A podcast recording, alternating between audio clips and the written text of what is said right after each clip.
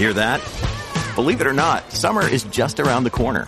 Luckily, Armor All, America's most trusted auto appearance brand, has what your car needs to get that perfect summer shine. Plus, now through May 31st, we'll give you $5 for every 20 you spend on Armor All products. That means car wash pods, protectant, tire shine, you name it. Find out how to get your $5 rebate at armorall.com. Armor All, less work, more clean. Terms apply.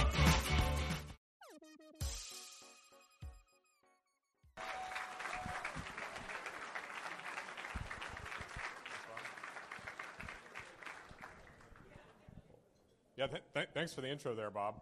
Uh, so I, I actually met, met, Robert like almost exactly 20 years ago. Um, I think it was in, in September of 1999. He was uh, doing a book tour uh, for at, at, that time. You know, his, his latest book was Entering Space.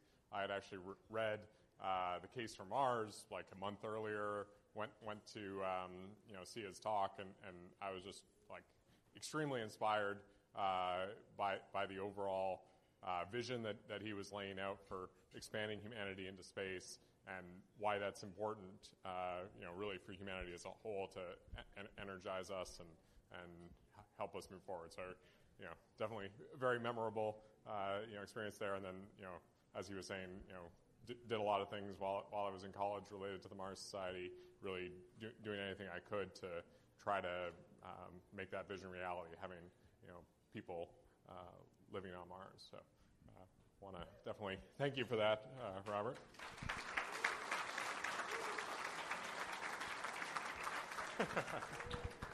I, I, I, have, you know, I will say I have heard him, uh, you know, sing a few times before as well, or maybe it was Boris. I don't know. um, so, in terms of SpaceX, SpaceX was established with, with the goal of making uh, life multiplanetary, to uh, allow human civilization to move forward uh, living on, on multiple planets. Uh, so, in terms of what I'm going to talk about today, uh, it's really focused on you know, what is it going to take to, to make this, this happen. Um, so that, you know, I met, you know, Robert, you know, and got involved in the Mars site 20 years ago let's say, you know, in 20 years' time, uh, can we have, you know, a Mars Society, you know, uh, convention, you know, in a, in a, space like this, you know, on, on Mars? Uh,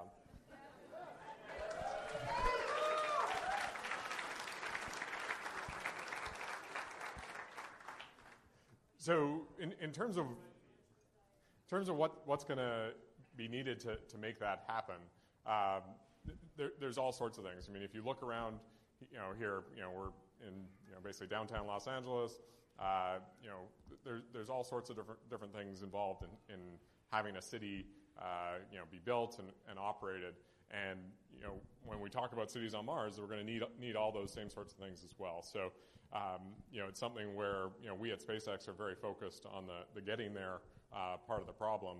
Uh, but I, I really also encourage, you know, all of us to think about the, the broader uh, set of capabilities that will be needed, you know, uh, you know, from, you know, food, food and, and, and uh, you know, uh, housing to, um, you know, pow- power and, you know, other utilities and so on uh, to, to make this sort of thing happen.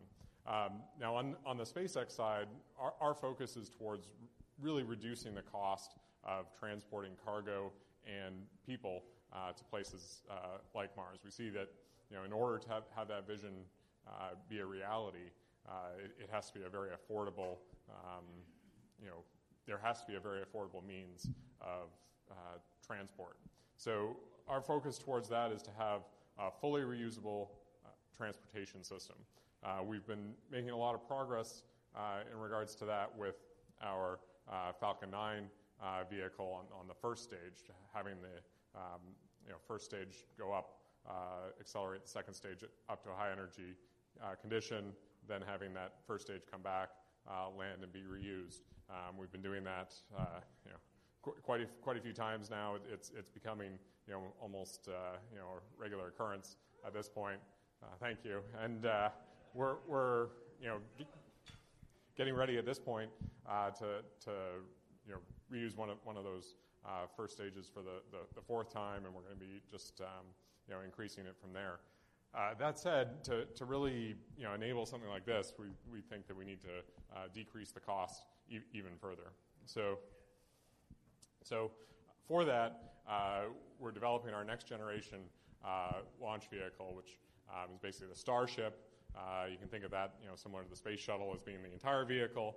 Uh, additionally, it's the, the, the second stage uh, portion of the vehicle on top, and then our super heavy uh, rocket that we have as the first stage to help accelerate that vehicle into space. So, unlike Falcon 9, which is a, a partially reusable vehicle reusing the first stage, uh, with Starship and Super Heavy, we're going to go to a fully reusable system. So we'll be reusing not only that first stage, but also the second stage. Uh, we see that as, as yeah.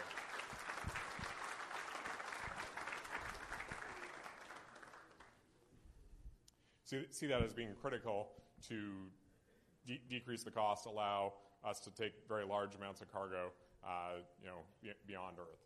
Uh, you know, additionally, in, in, in, addition to being able to be fully reusable, we also need to have a pretty significant uh, payload capability. Um, you don't want to be, you know, building, uh, you know, a, a, city out of, you know, you know, small container uh, size things. You want to be able to move, you know, lar- large cargo, uh, large numbers of people. So um, we're developing the vehicle to effectively have 150 ton uh, payload capability for launch into Earth orbit. And then by making use of propellant transfer, uh, we can then take that same uh, payload onto the surface of the moon and Mars. Uh, that, that, allows us to, you know, re- really have a very low uh, cost for delivery here, um, and combined with the, uh, you know, the fact that it's fully reusable, we'd actually expect that the marginal cost for a launch um, is actually less than the cost of launching a Falcon 9. Um, so, you know, it's kind of this, you know, str- strange thing that I think people, you know, haven't fully, fully grasped yet. But even though it has a very large payload capability, uh, we expect the, just the cost per launch to be uh, you know, significantly lower than what's available now. Uh, as you increase your flight rate, it's important to have a propellant that's also you know, relatively inexpensive. Uh, so methane is the least expensive uh, fuel available uh, here on Earth. So we're using methane oxygen on both stages of the vehicle. that also helps out from the standpoint of having a, a common engine and common propellant uh, to really minimize the amount of development work you have to do and, and, even just things like the maintenance on your launch site and so on by having that, that common uh, propellant that, that can help you there. And then, of course, methane and oxygen are very useful uh, when it comes to Mars in terms of being able to make them uh, on the surface um, and also behave well overall in terms of your ability to store them uh, in space uh, while still having you know, quite good performance. Uh, I mentioned already the fact that we're using propellant transfer. That, that's what we use in order to basically take a two-stage, fully reusable uh, launch vehicle that's able to take a very large payload into low Earth orbit, uh, and then effectively turn it into a three-stage, much larger uh, vehicle to head out to, um, you know, basically high, higher energy destinations. So, um, you know, probably the most relevant for, for this group, obviously, is the surface of Mars, um, and you know, something that you know, can also support missions to the moon and, and really elsewhere in the solar system. Um, of course, you have, to, you have to be able to land, so that's a, a, key focus of our development, as well as have a robust landing system that can, can land on a, num- number of different uh, locations. Um, so, not something that can just work on Earth or just work on Mars or just work on the moon, but something that can uh, cover that full spectrum of capabilities. And then, uh, in terms of this, this vehicle overall right now, uh, it's something that we're, we're moving forward uh, with building and testing. In terms of what, what this all looks like for the Mars architecture, uh, this is a picture. I'm actually going to come back to it a little bit later on, so you don't have to memorize all of it. Um, yeah, the um, so o- over on the left there, uh, basically we use you, we use the the booster and the ship, um, you know, basically as that two-stage uh, vehicle to get up into Earth orbit. Uh, we fill up the propellant tank, so we're basically leaving Earth orbit uh, with a vehicle that's um, more, more or less has, has full tanks. We can then use that to go accelerate off to Mars. Um, can do a you know, relatively fast transfer uh, going there. You know, four to six months. you know, would be pretty typical. And then uses the atmosphere to, to slow down and, and, enter and land. For, for the return back, we would then make use of local resources, so, so water from, from the surface and carbon dioxide from the atmosphere to make our propellant to return back to Earth. Um, we could then uh, do a single stage return from the surface all the way back, again, uh, using the atmosphere at Earth to help decelerate us, uh, slow down, and land. So that, that, that's the sort of overall uh, architecture. This has been you know, consistent uh, you know, for quite a while. We've been, I think, working you know, in some depth on, on this for uh, you know, a little over four, four years, and, and this aspect of it has been you know, quite stable. That said, we have been working a lot on all the, the details on the vehicle itself and, and what's involved uh, in doing this in an efficient fashion. Uh, so I'll talk a little bit uh, more about the, the status of that in a second here. Uh, so the, the first stage, what we call super heavy, uh, is nine meters in diameter. The entire vehicle is nine meters in diameter. Uh, it's about 68 meters, meters tall.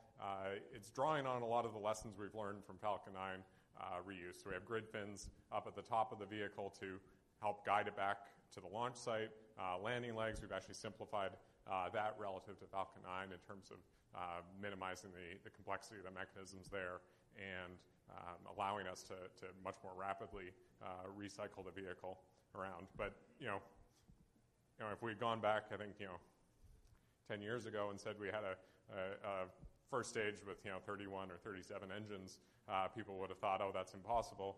Um, you know, Falcon Heavy, though, has uh, 27 first stage engines, and in many ways, the uh, configuration here is actually even simpler uh, for, for us than that. So I think we've, you know, again, lear- learned a lot through all the developments uh, to date that are leading forward to um, getting this uh, part of the vehicle flying.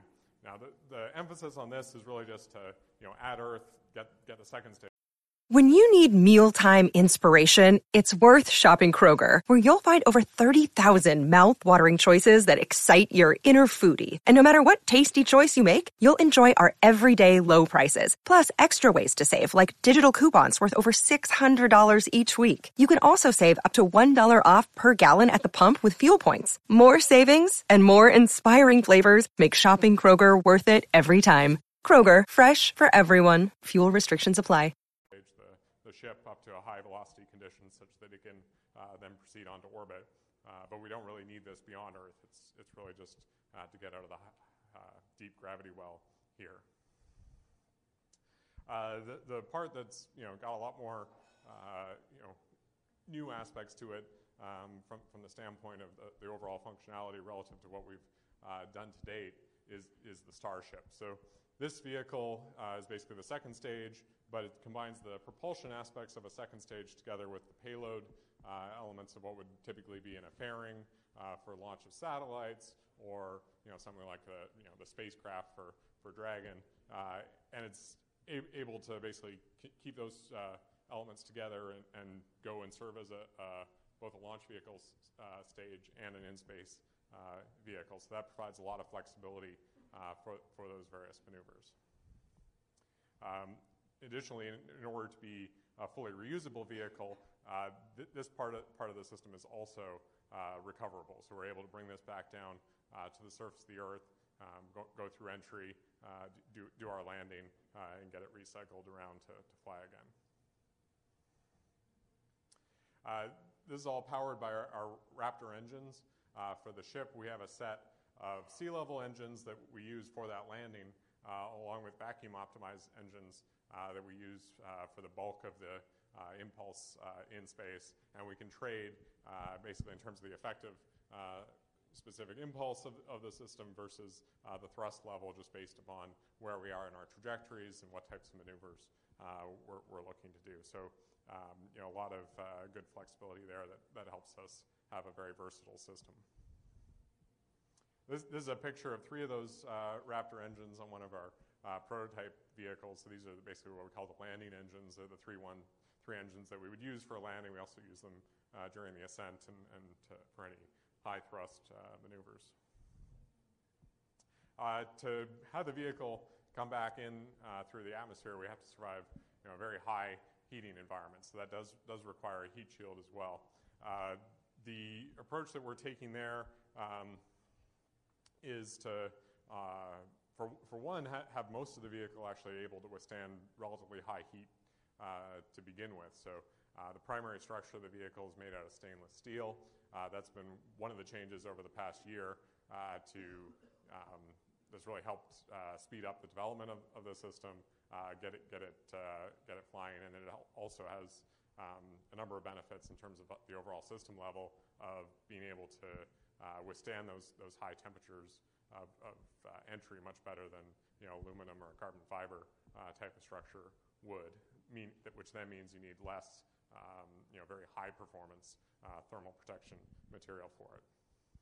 That said, in the high heating areas, you do, you do still need um, you know, something that can withstand that uh, extreme uh, heating and uh, be, be reusable. So for that, uh, we're basically um, take, taking the lessons from the space shuttle program in terms of some of the uh, things that they learned through the course of their activities there to, to make a much more robust uh, cer ceramic, um, you know, radiative and insulative uh, thermal protection system.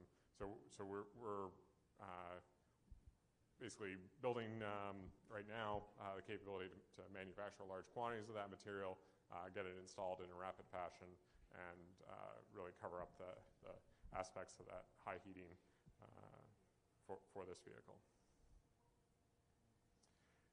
I mentioned the, the Raptor engine, um, you know, uh, already. Uh, this was um, this, this engine uh, is a full flow methane oxygen stage combustion engine. Um, we did a, a, whole series of development tests with a smaller scale engine over the last several years. Um, basically, uh, you know, about half the thrust of, of the current engine. Um, but earlier this year, we, we got um, the, the flight version of that Raptor uh, onto the test stand. So this is a um, video uh, of one of, the, one of those firings.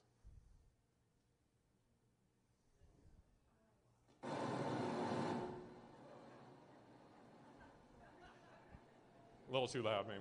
Um, so, you know, with the methane oxygen, you get this nice blue, uh, you know, clean, clean flame. Uh, you know, that's an aspect of the propellant combination that also helps out uh, for, for reusability. Um, having uh, you know, less soot uh, build up in, in your engine. Uh,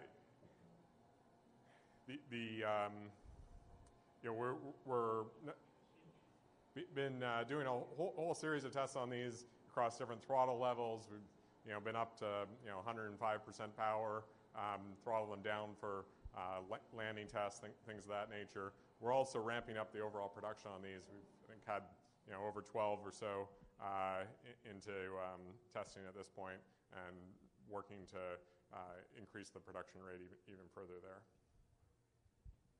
Uh, so in addition to the, the engine itself, uh, one of the key elements is understanding how to build these large uh, stages and, and, understand the interaction uh, between the engine and the stage.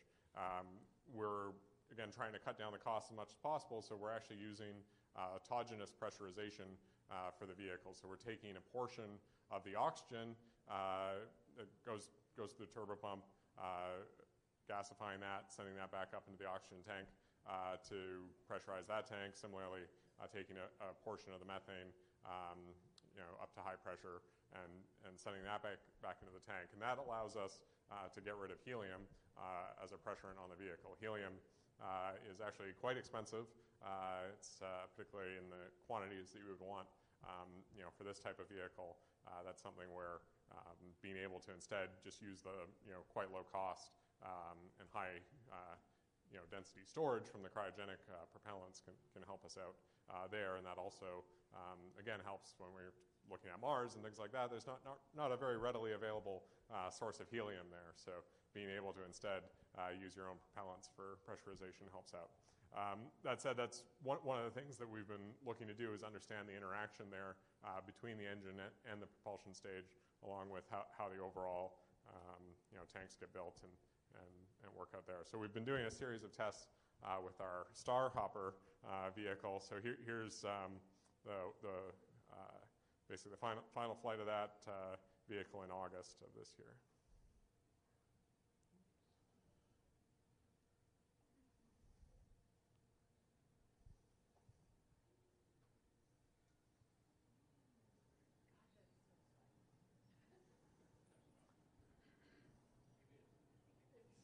So yeah, that, that, that vehicle is nine meters in diameter.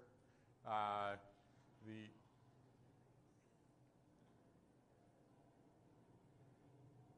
uh, nice clear flame. so yeah, so that's the full, full diameter of the, the Starship. It's basically the uh, so- somewhat shorter version of the propul- propulsion tank uh, from the vehicle. Yeah, yeah. There's no one on that. Uh, we're, we're uh, there is a silhouette of a person painted on it for scale, but.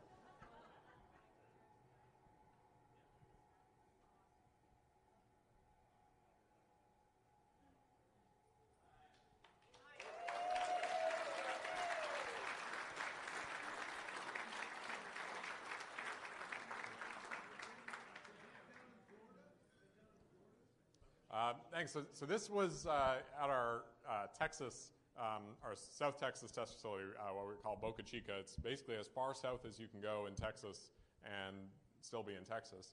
Um, you know, like at the very ed- edge of that, that view is basically the, the, um, the Mexican border.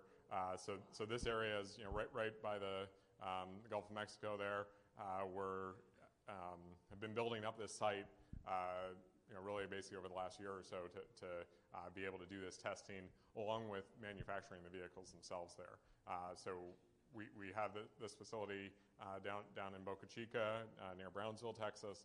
Um, and then in parallel, we're also building um, vehicles at the Cape.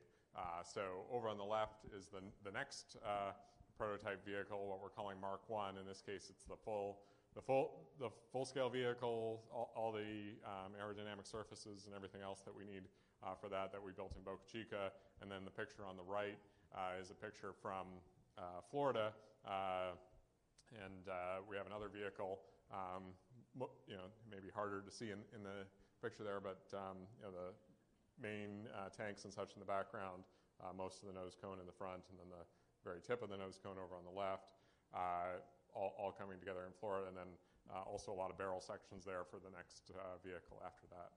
Uh, really uh, trying to uh, speed up the pace of development on this and overall spur innovation by having two sites um, that are in a friendly competition to um, you know drive forward, get, get the vehicles built and flying and into testing such that we can learn as much as we can, as quickly as we can, um, and to do that all in a you know, collegial fashion where we're sharing uh, lessons learned across the sites. They're you know in constant communication, but uh, they get to set their own path in terms of what's going to be uh, fastest to get the vehicle built. And I think we've already seen a lot of uh, very good improvements there in terms of you know one place trying out something that's a little different from another, uh, seeing that that worked really well, and then the other site uh, picking up a, a, similar approach. So for this um, vehicle here, what we're going to be testing out with that is basically um, the overall uh, landing sequence uh, for this vehicle. We, the, the vehicle flies basically in a sort of side-on um, condition uh, through you know, subsonic uh, flight, uh, maximizing the, the drag area on it. Um, one sec.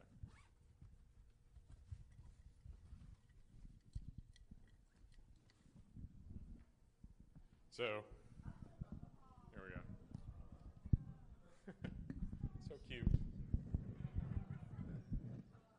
Um, so basically, in in uh, hypersonic and supersonic, we're fl- uh, flying about 60 degrees to the, the flow.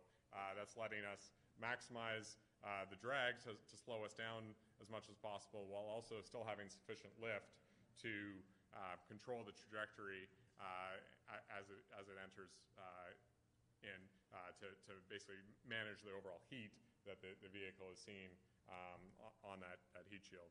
As it comes, so it's more or less flying you know, horizontal through mo- most of the entry.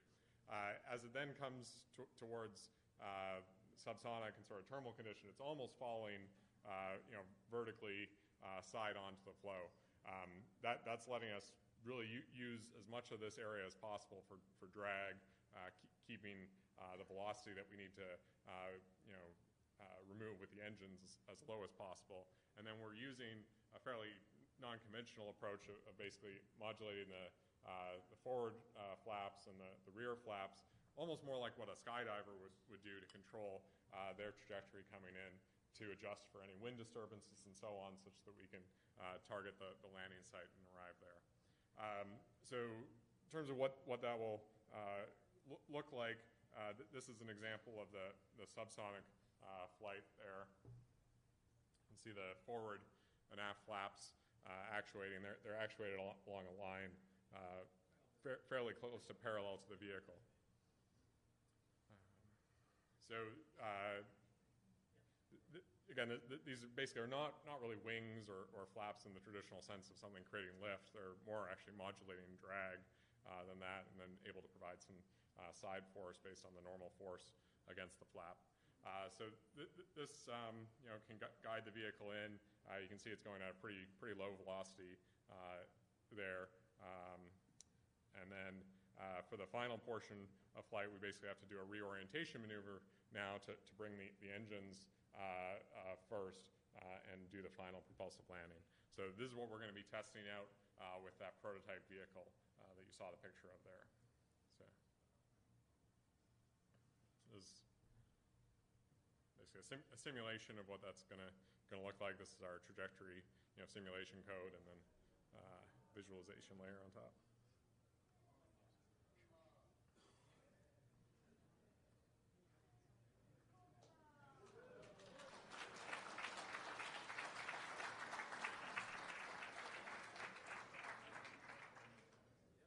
I'll, I'll show that again. I think people liked it.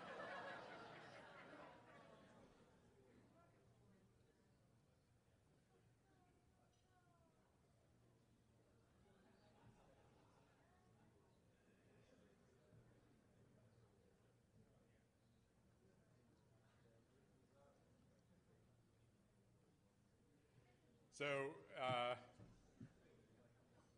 not too distant, uh, you know, future, next, uh, you know, few weeks, we'll be getting this uh, vehicle here out, out to the pad, getting it um, through its static fire tests, and then, uh, you know, ho- hopefully, uh, you know, do, doing that, the, you know, making that animation reality. And I, I'm, I'm very excited about that. Really looking forward to it. You know, that said, we are taking an iterative approach where we're expecting, you know, to learn a lot as we go. And we're, we're moving fast, so um, you know, if that vehicle, you know, has some issue, the next vehicle is going to be, you know, right after that, and the next one right after that. Um, you know, our, our approach is really to test a lot, fly a lot, uh, you know, l- learn quickly and adjust um, a, a, as we go forward. Uh,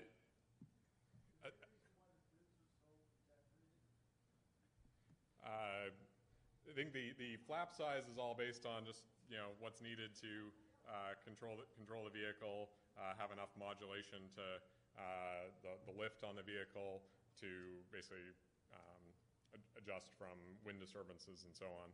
It's really driven uh, primarily by the Earth case um, over, say, the Mars case. Uh, there's different trades there, but we're, we're basically able to use those same aero surfaces in both locations. Uh, so after we've uh, basically been testing out these suborbital vehicles, uh, next step after that's going to be orbit. So to give you a sense of scale for that, the whoops, the uh, that same hopper vehicle you saw earlier is over on the left. Um, there's the silhouette of the people or person and some real people, and this is what the launch pad looks like.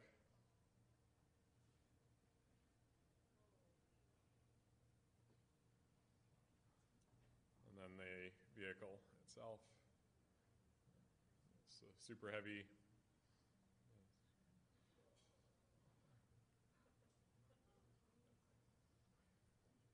And the Starship all the way to the top.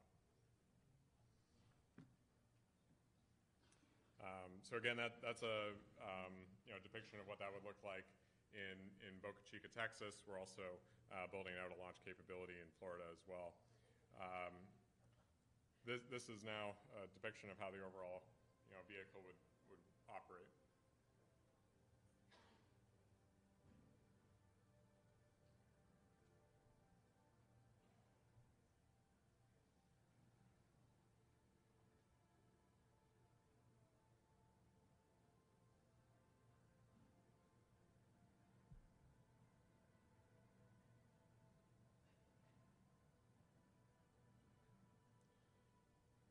So basically, the first stage would accelerate that second stage up to high velocity. Uh, we would do stage separation, and then the, the first stage, super heavy, uh, would turn around to do a boost back burn to, to come back to the launch site. Uh, in order to do you know very rapid reuse, uh, we want to be bringing you know that first stage you know back as quickly as we can. Um, you know with Falcon 9, a lot of times they go downrange on a on a drone ship, but as much as possible, we want to be bringing these back so we can turn them around quickly.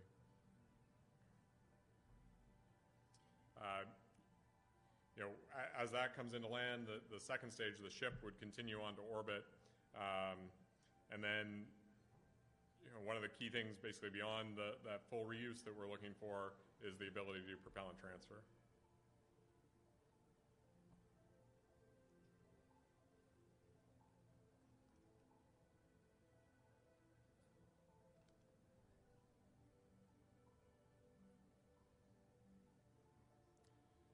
So having taken on that propellant, we're now ready to, to you know, really go, go on to pretty much any destination.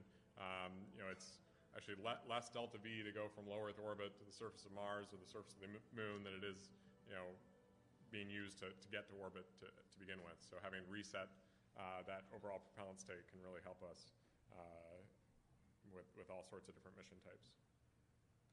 Uh, in terms of ha- how we do that propellant transfer, um, you know, this, this is something where, you know, there, has been a long list of things that, you know, have never been done uh, that are involved in, in this overall architecture working. So, you know, first stage reuse is definitely, you know, a big part of that. Um, you know, operating a, a, vehicle with, you know, very large numbers of engines another one. Um, but, you know, those, those, those have been done. Recovering the uh, second stage from orbit is definitely you know, another one where you know space shuttle has a lot of experience there, but being able to do that in a very you know mass efficient uh, fashion and being able to uh, you know rapidly reuse that system is a, a, critical ability. And then you know large scale uh, propellant transfer on orbit, particularly using cryogenics. So um, you know the the, the, Russians do, do actually a fair, fair, amount of propellant transfer. That's all not, not been cryogenic, though, on a much smaller scale.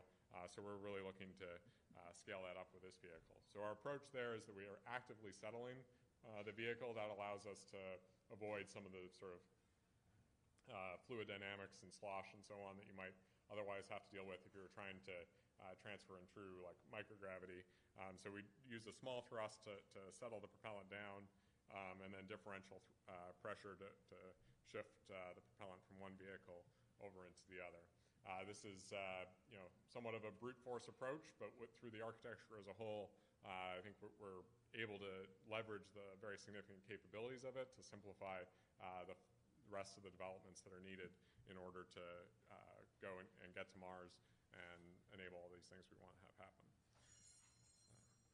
so this, this is something we'll be looking forward to proving out in the near future as well. so all of that, you know, coming, coming back to, to, to, this chart, you know, is sort of highlighting some of the key uh, elements that we'll need to, to, to make this happen.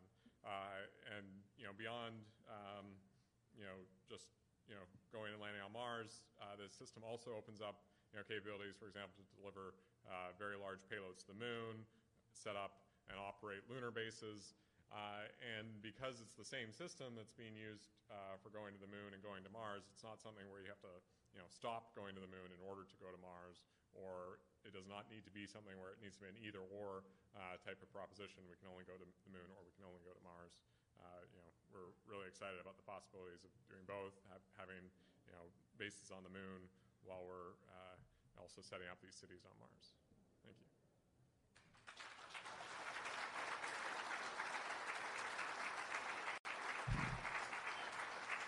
Thank you.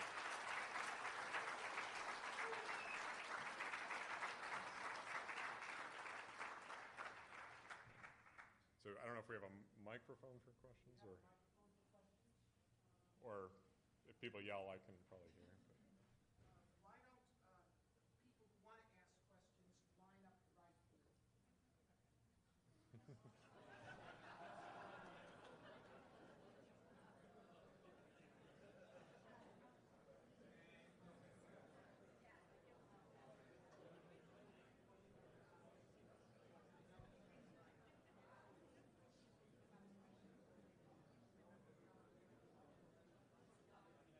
But.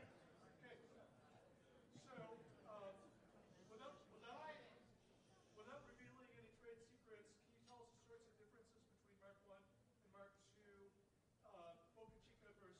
line up right here? 20 is it going to be coming in? Are there things that you can do to reduce those when you eventually go to Earth, Earth uh, at some time in the future?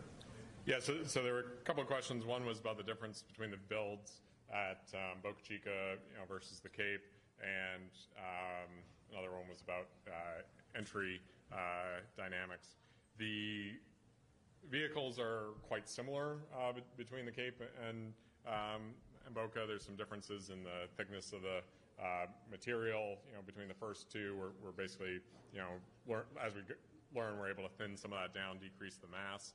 Uh, there, there's other things on the manufacturing side, uh, but a lot of the capabilities are basically uh, the same there, and it's um, more just a, a matter of refining things. Um, as we get into the next uh, you know, version after that, we're going to be making uh, more improvements to um, decrease the manufacturing time and, and, and cost and just uh, you know, help out with the overall operability of those vehicles. Uh, in terms of the entry uh, accelerations, they're actually you know, pretty, pretty benign. Um, for, for entry from orbit at Earth, um, you know, you're, you're less than uh, 3 Gs or 2 to 3 Gs. Um, there are some things that could be done to, to decrease that, you know, more in the future as well. But you know, relative to um, you know some some like capsule type uh, reentries and so on, that that's um, you know relatively benign. Uh, and then uh, for for Mars, um, for the entry there, uh, we um, basically have a trade between how much acceleration you, you can um, take versus what entry velocity you can come in at for an aero capture. Um, but we're able uh, to basically limit ourselves to 5 Gs, which is basically the, the limit for a deconditioned uh, crew um, that you know Na- NASA um, holds. So we, we can limit ourselves to 5 Gs and, and still um, you know meet those fast transit times that I was talking about.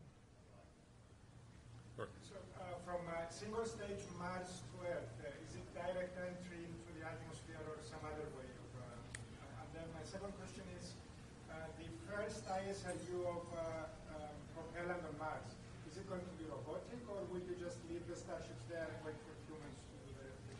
Okay, so the uh, the questions in general were about uh, returning from Mars. Um, for the single stage from Mars back to Earth, uh, you uh, basically would be you know propulsive uh, departing Mars, uh, do trans-Earth injection, um, and then you would use the atmosphere uh, most likely first aero capture into Earth orbit, um, and then subsequently do, do your um, your entry and landing. That said, there, there's a fair amount of operational flexibility uh, on the system there. Uh, in terms of what we would be doing um, you know, early on, I would expect that most of the vehicles uh, would actually stay on Mars. They're, they'll be, you know, quite valuable uh, there, uh, and, and vehicles returning would be more, you know, to the extent, you know, people want to come back, they, they would be coming back in a vehicle, but at least early on, most of the ships, I think, would be, you know, stay, stay there and, and be made use of uh, on the surface. So SpaceX is moving pretty fast. What if uh, there is not enough systems developed to put inside the Starship? Like, do you plan to set up something yourself, or know, are there things you, you're working on? Uh, I mean, I think th- there's going to be all sorts of things that will be needed to have a city on Mars, and um, you know, at SpaceX, we're very focused on enabling that by having you know a, a robust and, and low-cost transportation uh, system that, that's going to be available, uh, and you know, we really want to encourage you know anyone who, who wants to you know be working on the things that will be on Mars to, to do so, um, and to think about you know what what things you know match up well with, with your expertise or, or things that you want to go you know learn how to uh, do and then and then um, you know build build the things that can fly there figure out you know uh, you know what, what all the different you know businesses will be on, on, on the surface of Mars you know uh, you know we talked about like you know they probably want to have more than one you know pizzeria or something like that um, so and, and, you know I, I think that from the, the SpaceX perspective we're you know quite interested in you know, enabling uh, that type of activity. You know, if if there are certain things that are, are missing and we need to, you know, help out there, I'm sure we'll we'll do that with time. But uh, as much as possible, we'd like to, you know, foster an ecosystem there. A comment and a question. you do realize that Heinlein got there 70 years ago with his book, The Man Who Sold the Moon. and the question is those grid fins, are they actually sort of like waffle irons? Yeah, they, they um, so the grid fins uh, on the, the first stage for both Falcon and, and Super Heavy um, on launch, they're kind of against the side of the vehicle, but then they deploy out for um, entry. And so in that in that case, they are actually creating lift, but it's you can think of it as a whole series of uh, small wings uh, inside there that are um, you know a, as you rotate it, each one of them can can create lift and, and thus generate a side force uh, for the vehicle. So the air, air passes through it. Can you comment on whether there are any special issues from firing over 30 engines simultaneously on the Super Heavy as far as turbulence and stability and so forth, and uh, how those have been addressed? So, in terms of you know firing a large number of engines, there were I think a lot of questions. Um, you know, they, they, came up. I think even back when you know SpaceX was talking about a Falcon 5, people were you know wor- worried about you know the dynamics of that, and then you know Falcon 9, you know, uh, how is that going to work? And Falcon Heavy with 27 engines. Um, the the step uh, to the number of engines on this is not something where I see it as having you know a significant um, issue there. It's more just incremental in terms of um, you know you know acoustic energy and so on, but not anything that's fundamentally uh, showstopper. Hi, Paul. I'm from Mercer City, China, and uh, my question uh, is like uh, Donald Trump said uh, we'll send American pe- uh, people to Mars by 2033, right? So I want to know what is the plan? It's till 2024 or, or, or other time uh, for your uh, your plan for Elon's plan. And uh, uh second is Elon said we'll send like one million people to Mars, right? So how we can block the seats now? Didn't, uh, uh, didn't quite ha- hear the last bit of the last question. Last question is how to block the seats for Starship to Mars. Oh, book. Oh, okay. Book. Yes, sorry. The, uh, the reservations. Uh, so we, are not yet taking reservations, but uh, you know, if, if uh, people are interested, definitely let us know. Um, the on the on the question of overall timelines for this, you know, we're we're looking to uh, get, get the vehicle you know into orbit. That's the, the, the first thing uh, that, that we'll be, be doing in you know in the next you know uh, basically within the next year, um, and you know putting putting a lot of effort into that. Uh, from there, we'll be doing things like the propellant transfer and so on. Uh, you know, in the past, we've talked about sending cargo missions, uh, you know, to Mars in 2022, and that, that's you know still very much on the table. And then based on uh, the overall sequence, um, you know, being able to send you know, crew missions, you know, in the next opportunity after that. Uh, you know, the opportunities going to Mars are about every 26 months. Um, you'll want to, um, you know, put some significant, you know, supplies and infrastructure and so on in place to support the, uh, the first crew. You want to make sure all that's working before you actually send them. Um, but, you know, uh, I don't think there's anything that's, you know, precluding that. Um, so I was just wondering if you could talk about environmental control and life support systems, like what version of the Starship they might go in, and kind of any changes you have to make from standard configurations for the long trip to Mars. Yeah, so the Star uh, Starship, you know, is, has a number of different configurations. You know, some deploying satellites, uh, some uh, carrying cargo, and then uh, obviously some some carrying uh, people. Early on, you would uh, tend to have a you know, relatively small number of people with a lot of cargo on any given ship. Uh, and then, um, you know, with time, we would go to have you know, significantly more people. Um, and then, depending upon the mission, uh, you'll have a duration uh, there. So, for say a short, relatively short duration with a relatively small crew, um, such as what you might have for flying around, you know, the Earth or going around the Moon and so on, uh, you could use technology that's you know fairly similar uh, to what we're using on our Crew Dragon right now. Uh, that said, when you want to go to Mars, you're going to want to do something you know that's significantly better than that.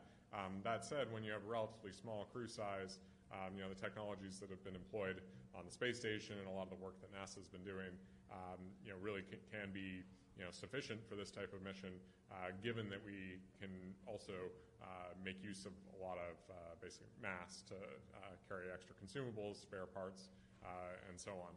So I don't see that as necessarily being a showstopper. It is an area, though, that, that does need, need you know, attention, and, and it's an area where as more capabilities come online there, you can basically increase the efficiency uh, of your system. Um, but you know, er- early on, you know, mass uh, cures a lot of sins.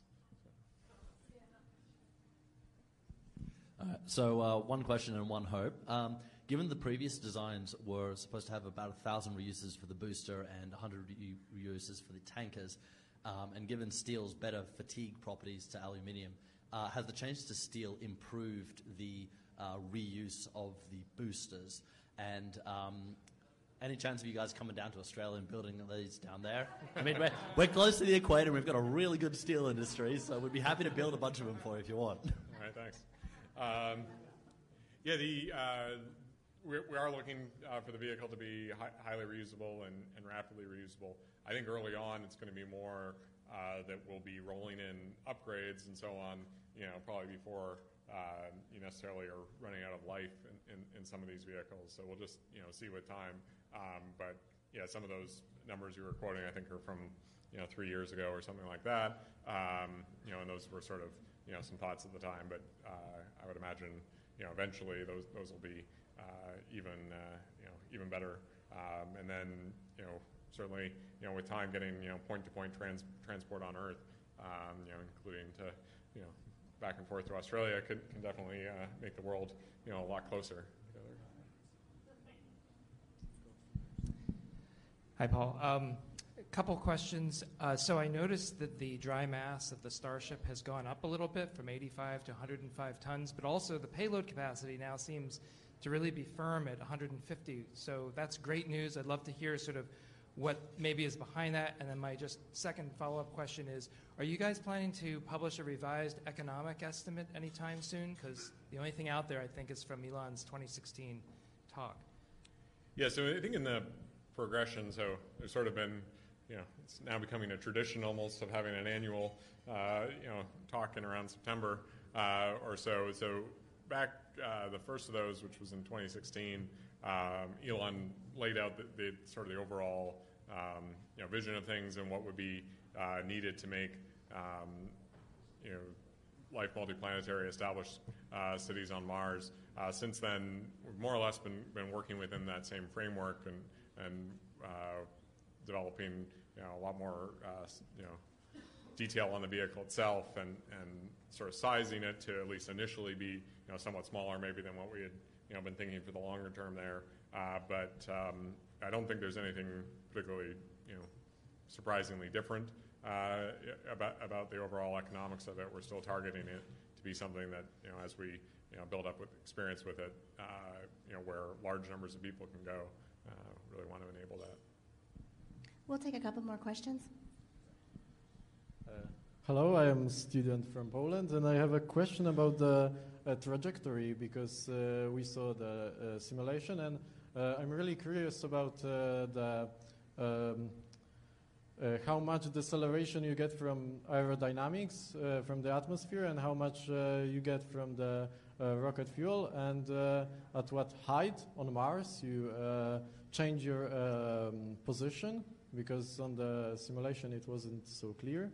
And also on the moon, uh, it, uh, you do not have any atmosphere, so you would have uh, different type of uh, movement, I, I, suppose. And uh, the last question is about radiation protection. If you could uh, get into detail a little bit. Yeah. So the on the trajectory side, the um, vehicle's basically designed to be able to land at the Earth, Moon, and Mars. depending on which of those specific cases, the you know, ratio of energy dissipated aerodynamically versus, um, you know, propulsively is obviously quite different. In the case of the moon, it's entirely propulsive. Uh, in the case of the Earth, you know, like uh, over 99.9% of the energy is removed aerodynamically. Uh, you know, there's this, this saying that at, at, Mars the atmosphere is, you know, thick enough to be a problem but too thin to um, help you. I don't think that's actually true in the sense that uh, over 99% of the energy is being removed aerodynamically at Mars. So um, there is an animation actually up on our website at spacex.com/mars uh, that that shows the uh, the Mars entry traje- trajectory. Um, it's shown with an older OML, but the trajectory is basically the same. Uh, and so in that case, we're um, you know, you say com- coming in at uh, you know 7.5 kilometers per second, slowing down to 750 meters per second or less, um, to, and uh, using that to you know, really bleed off a lot of that, that energy. Um, for uh, radiation for the interior uh, cabin layout, uh, we basically have um, you know for a, when we're sending a large number of people somewhere, uh, there's both both individual cabins and then you know large common space, and then we basically have sort of a central column uh, that can serve, serve as a radiation shelter. Uh, basically, you know, very similar to the you know, original you know, you know, Mars Direct types of types of things of using your consumables and, and waste products and so on as additional uh, shielding, such that if there were a um, solar particle event, you can you can go in and, and take shelter there. These will be the last three questions.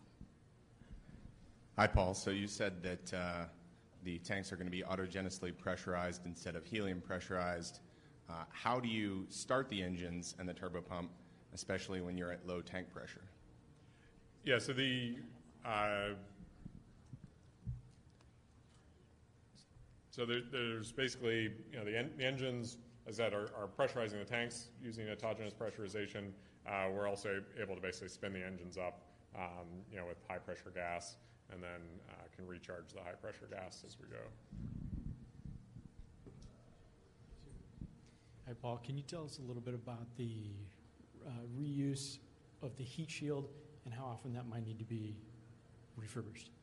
Yeah, so the, the target there is a very low uh, uh, required maintenance, and we think we have a, a good approach to that. That said, uh, you know, we're going to see how it, how it goes as we fly, and we'll you know take that iterative approach to you know, adjust as we go. But we're not going to be locked into, you know, one thing that we have to fly forever. We'll, we'll, we'll adjust as needed. Uh, hello, I'm interested in the sort of abort to launch, uh, so abort to uh, orbit options. Uh, is it similar to the pusher system you're developing for the Dragon 2? And what sort of design challenges do you have for um, uh, saving such a large second stage? Yeah, so the um, you know, the, the vehicle is, as I said, quite, quite large. Um, it, depending on, you know, if you had a particular issue at different phases of the flight, you might um, do, do, you know, various contingency trajectories, including things like abort to orbit. Uh, you can actually take, um, you know, depending on where, where exactly you're headed, you might end up uh, wanting to reserve a lot of propellant uh, margin for those types of issues, um, but that's not actually really a waste from the standpoint if you had to take on more propellant uh, after you get to orbit. That's you know you need that propellant anyways. Uh, the you know other thing that we're going to be looking to do is really across the board have a very fault tolerant vehicle and uh, highly reliable vehicle, which uh, we're really going to uh, prove out through a lot of flights. Um, having that full reuse means that we can fly the vehicle you know many many times to ensure that um, you know it's uh, something that's going to be good to fly on. my question probably a little bit similar to what we just heard, but the point is, once the Starship enters atmosphere at a high speed, 8 kilometers a second or probably 11 kilometers a second from interplanetary space, it's subject to huge heat up. Do you have any technical solutions inside the Starship body which will help dissipate this heat? Uh, so the uh, the question was about the, the, the, heat rate on, on the vehicle, uh, what temperatures you, you, you get to. So um, you know, the exterior of the, the, the, heat shield can get to very high temperatures.